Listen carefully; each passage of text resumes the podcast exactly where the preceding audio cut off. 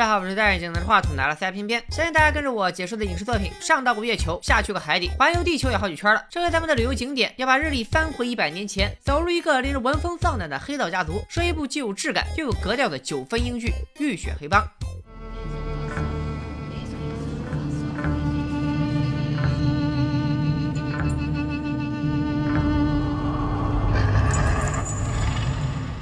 这里是一九一九年的英格兰伯明翰，第一次世界大战刚刚结束，英国正处于时局动荡、社会混乱的非常时期。来自东方的神秘力量，也在这里有一席之地。这个骑在马上的男人，就是我们的男主角小白，来自称霸伯明翰的谢尔比家族。由于家里的男人们习惯把剃刀缝进帽耳里作为武器，所以隶属该家族的黑帮分子也被称作剃刀党。小白就是剃刀党的幕后领袖。整个浴血黑帮其实就是这位黑帮老大的浴血奋斗史。剃刀党主要业务除了烧杀抢掠，还有一家小型地下赌马公司。小白刚刚在众目睽睽之下给马施法，就是扩张公司的第一步。他要让赌客们相信这匹有魔法加成的马一定会赢，可这么做有操纵比赛的嫌疑，风险太大了。小白的大哥第一个反对，可他手无实权，反对无效。而小白这么做到底有没有效果，还要等比赛开始再说。从经典黑手党电影《教父》起，我们就知道欧洲的黑帮都以家族为单位，各位大佬们也都很重视家族成员，所以这次大哥决定召开家族会议，要小白给个说法。会议之前，小白来到常去的酒吧消遣，这酒吧是剃刀党的据点之一，小白也经常在酒吧的包厢和人谈事儿。正巧共产党的平民领袖炮哥也在，两人一起长大，又一起扛过枪打过仗，现在却因为立场不同，话不投机半句多。英国共产党是一战后受布尔什维克主义影响，在欧洲大陆上新兴的社会主义党派，以工人和平民为基础，因此在保守党丘吉尔执政的情况下，共产党人士几乎是他的眼中钉、肉中刺。但同时，共产党更不屑和黑帮扯上关系。这回炮哥主动搭讪，也是因为他打探到消息，他们俩一个黑帮老大，一个共产党平民领袖，然而却同时出现在了。丘吉尔发往伦敦的密报上，这俩人是摊上了什么大案子，以至于惊动了首相呢？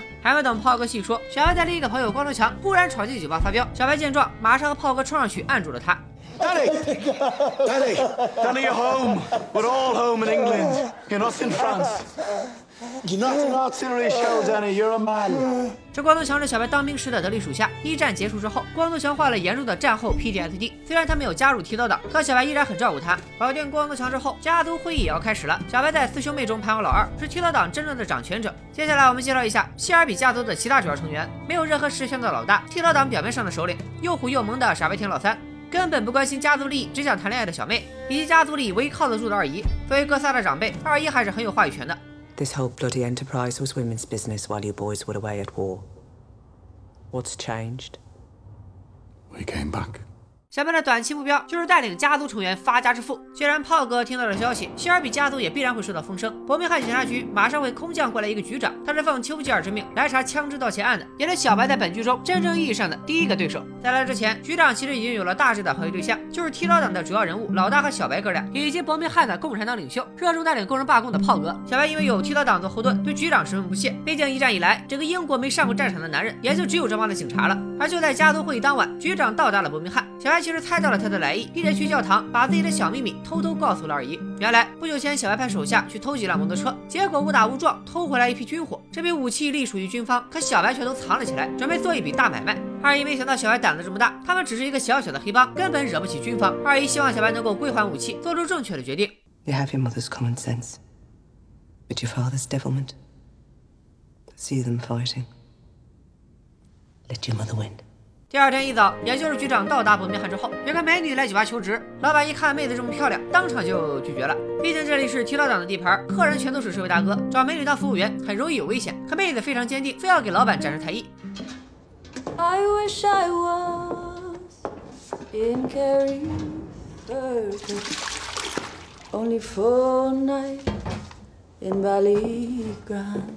这一招边唱歌边打扫卫生，给老板直接看傻了。美女应聘成功，这么清奇的出场方式，一看就不是一般人。没错，她就是本剧的女主角格蕾丝。为了方便，我们以后就叫她蕾丝吧。蕾丝刚上班就和小白相遇了，小白见蕾丝漂亮，马上就要搭讪。各位屏幕前的男同胞们，千万不要学啊，要不然容易脸疼。另一边，局长走马上任，第一件事就是把老大抓过来一顿暴打，想靠严刑逼供问出武器的下落。好在小白从来不和大哥说正事儿，老大是真的啥也不知道。局长只好换条路子，说要跟剃刀党合作，找出枪支盗窃案的元凶。老大没有立刻答应，只说要和家族里的人商量。回家以后就把这事儿告诉了小白。局长这回着实杀了小白一个猝不及防，小白只能打起精神来对付局长。可是从战场回来后，久违的遇见劲敌，还是让小白陷入一种无法控制的恐慌。如何搞定局长，让小白心烦意乱。其实小白也患有严重的战后 PTSD，每个晚上都要靠大麻才能入睡。光头强则比他严重的多，而且越来越疯。直到有一天，光头强在大街上犯病，失手杀死了一个意大利人。这次似乎连小白都保不住他了。小白找到家族的老员工，头发已经秃到地中海的海叔，并约定好时间，让海叔开船到码头等他。小白决定当着意大利人的面，在码头上处死光头强。You're a good man. And a good soldier. Yes, Sergeant Major.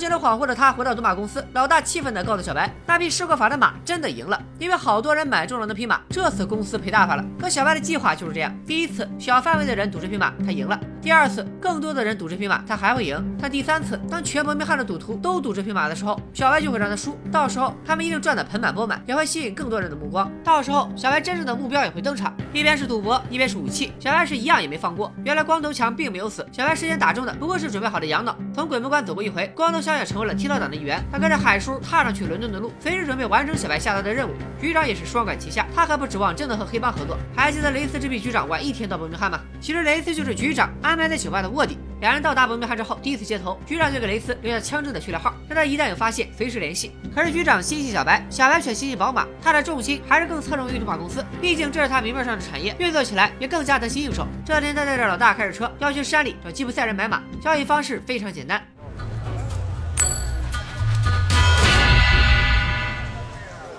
两个硬币人头向上，就是小白赢，这也算一场赌博。小白可以分文不给带走马，条件是让卖家开他的车转一圈。本来交易完就应该各回各家，但这帮吉普赛人居然嘲笑小白的哥哥，还对他们的母亲出言不逊。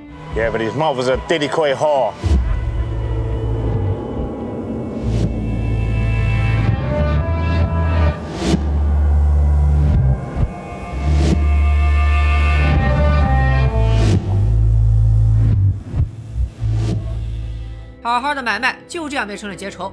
另一边，局长带人抄了共产党的老巢，炮哥和小妹还在为爱鼓掌，因为小白一直看不上炮哥，所以这对有情人只能搞地下恋情。俩人听到警察来了，马上提裤子跑路，而警察随后就在炮哥家发现了小妹买药的收据。这下好了，局长认定剃刀党和共产党暗中勾结，马上带人搜查二姨的教堂。不仅如此，所有剃刀党的地盘，警察都没放过，全查了一遍。二姨只能替局长带话，让小白找时间和局长见一面，赶紧把武器交出去。但小白却另有打算。被欺负到家门口还不还手，那还好意思叫黑帮吗？小白让手下挨家挨户搜罗国王的画像，全烧了搞篝火晚会，并叫来了记者写报道。We went through hell, our king. Walked through the flames of war, write all this down. And now we're being attacked in our own homes. 咱们都知道，英国是君主立宪制，名义上的国家统治者还是国王，所以很快丘吉尔就警告局长，让你找枪，你反倒给国王制造丑闻，再找不着枪你也别干了。小白成功反将一军，但他的生活向来是一波未平一波又起。首先是吉普赛人的死亡威胁，之后小妹又怀孕了，小白转身马不停蹄的去找小妹，问出孩子他爹就是炮哥。小妹对炮哥是真爱，小白可不是，他恨不得马上砍了这个搞大妹妹肚子的男人。与此同时，新一轮比赛很快开始，大部分人都如小白所愿，压失过法的那匹马赢。然而那匹马却输了。这一晚，小白几乎赢了全城的钱。可因为妹妹被炮哥搞大了肚子，家里好好的大白菜被野猪拱了，他真是高兴也高兴的不彻底。二姨拿出一封小妹的亲笔信，想让小白转交给炮哥，至少给人家一个负责的机会。可小白不愿意为每个人穷酸的革命家，他烧了信，还让二姨劝小妹把孩子打掉。二姨是家族里的女强人，男人们都去打仗的时候，就是她一个人撑起铁刀党。二姨这么强势，是因为她十六岁的时候也有过一个孩子，她亲手打掉了他或者他，而那个孩子他爹真的没有回来。小妹听完二姨的故事，内心也动摇了。很快，小白和局长见面，局长得意的拿出小妹赖在炮哥家的收据，想认定小白和共产党有关系。小白却根本不在乎，因为他早就要和局长做个交易。他先开出一堆条件，比如你不能搜我的地盘，干涉我的行动，别管我赌博，巴拉巴拉。局长说你要求挺多，我也记不住啊。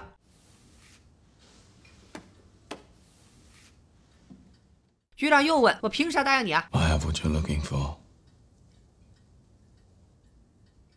I have the guns. 这就说到重点了。小白接着往下说，只要局长答应他的条件，他不仅把枪双手奉上，更能让总是和政府作对的共产党领袖炮哥再不踏入伯明翰一步。反之，如果局长现在逮捕小白，那么消息一传出去，这些武器就会直接卖给爱尔兰共和军。在这里就不得不科普一下爱尔兰共和军。大家都知道，如今爱尔兰岛被分为南北爱尔兰，北爱尔兰属英国统治。爱尔兰共和军就成立于本剧剧情开始的1919年，早期为了南北爱尔兰统一而战，后来长时间通过暴力活动实现政治诉求，所以被许多国家视为恐怖组织。当时英国政府一直在和爱尔兰共和军作战，损失惨重。如果再让丘吉尔知道局长不但没找到枪，还把他们拱手送到敌人手上，那局长的仕途就算是完蛋了。局长不得不表面同意小白的条件，私下里却安排雷斯不择手段接近小白，查出枪支的下落。这时小白以为和局长达成了和平协议，稍微松了一口气。可战后 PTSD 仍旧没放过他，他还是每晚沉浸在大麻和噩梦之中。直到有一天，小白的伙计大半夜来找他，从吉普赛人手中买的白马出了问题。据说吉普赛人能诅咒马，这诅咒很快会从马感染到人，所以小白不得不一枪崩了这匹好马。一百多年前，老外也这么封建迷信，杀了马的人心情不好。小白顺路来酒吧，这里只有雷斯。小白两杯黄汤下肚，让雷斯准备一件礼服陪他参加不久后的赛马会。当然，现在的小白对雷斯还没啥感情，发出邀请纯粹是因为雷斯长得好看。接下来，小白虽然看出雷斯有所隐瞒，但他的脑回路不同于常人，硬给雷斯安排了一个和小妹相同的背景，猜测雷斯也是出身于上流社会，因为怀孕堕胎不得不流浪到伯明翰。雷斯一看整挺好，不用我自己编瞎话了，于是欣然决定给小白高歌一曲，让小白对他更加倾心。听完这首歌，小白好像被感化了。他偷偷给炮哥送了消息，本意是让炮哥带小妹远走高飞，可炮哥却偷跑回伯明翰向小妹求婚，还非要留在这里，这就超出小白的容忍范围了。可小白还没来得及找炮哥的麻烦，就被别人找上门了。这次和赌马公司相关，一匹马连赢两次，第三次却倒数第一，惹到了赌马界的老大，咱们叫他马老大吧。马老大就是小白一开始的目标，也是小白上升之路的重要台阶。他的赌马公司能不能做大做强，全靠这位大哥了。如果是小白的公司是伯明翰的一颗棋子，那马老大的势力就是英国这一方棋盘。而马老大手中还有赌马比赛的合法举办权，势力比剃刀党大多了。可小白搞这一出大戏，就是为了吸引马老大的注意。小白早有准备，他告诉马老大自己惹到了吉普赛人，吉普赛人同时也和马老大作对。正所谓敌人的敌人就是朋友，为啥他们两个不能合作呢？Nobody works with me. People work for me.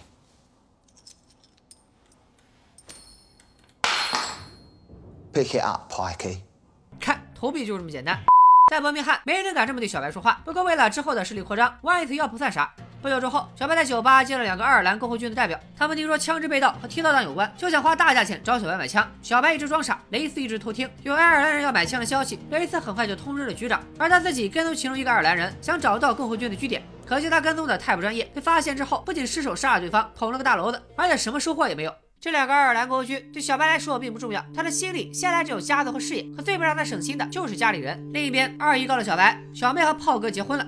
两人打算继续留在伯明翰生活，但小白之前和局长达成的协议中，明确说了会让炮哥滚蛋。二姨只能再次替小白出手，他拿了一笔钱，让炮哥带着小妹去美国。可炮哥脾气也不是一般的倔强，他瞧不起小白，也瞧不起小白的钱，该集会还集会，该闹罢工还是闹罢工。局长就派人通知小白，如果他不交出炮哥，小白就会被当做共犯抓进去四年。小白是真的在乎家人，炮哥也是真的爱小妹，两人不得不拔枪相向。但小白最终还是放了炮哥一马。这一晚，小白再次梦到法国的战场。那时他光头强和炮哥还并肩作战，危机之中，炮哥替他挡了一枪。这次惊醒之后，光头强从伦敦偷偷回来找他了。光头强告诉小白，伦敦最高指挥部认为是剃刀党开枪杀的爱尔兰共和军。小白这回是真的冤，只能让光头强带口气，找时间约地方谈判，说明这件事真的不是剃刀党干的。他不想在赛马会之前闹出更多麻烦。小白在啥也不知道的情况下替雷斯背了锅，不过他现在没心情深究锅从哪来，因为他必须集中精力拉拢到他心心念念许久的马老大。接下来，小白再次向马老大递出橄榄枝。他制造了一次裁缝店偶遇。小白知道，为了赛马会，马老大一定会秀套新衣服，所以他特地提早赶到，并告诉马老大，吉普赛人一定会在赛马会上闹事，到时候他也会来帮忙。马老大说：“我也没邀请你啊。”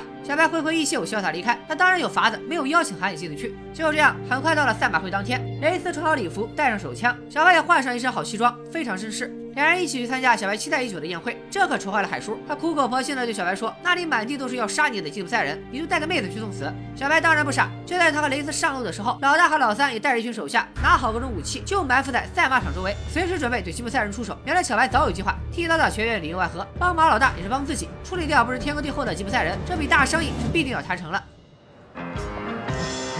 Let's go.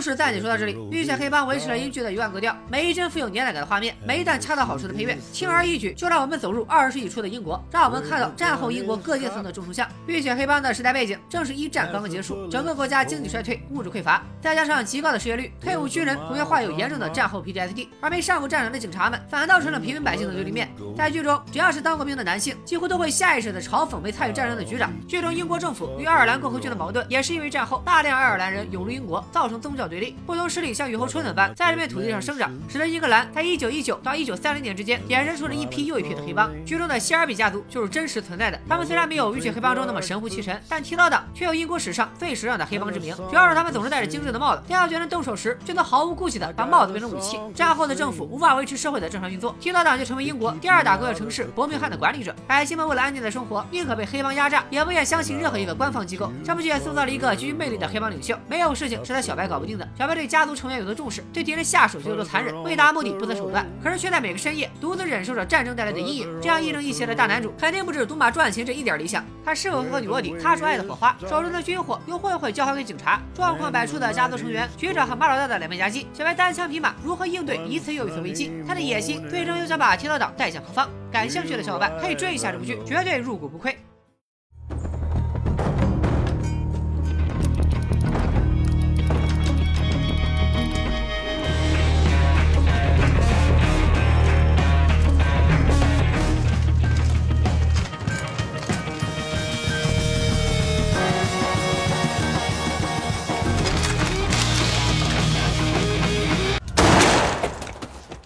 点关注不迷路，微信搜索公众号“小兵说大片”，订阅片片的最新专栏《预选黑帮》，小白的黑帮奋斗史将为您倾情呈现，更多精彩等你来看。今天就说到这里，拜了个拜。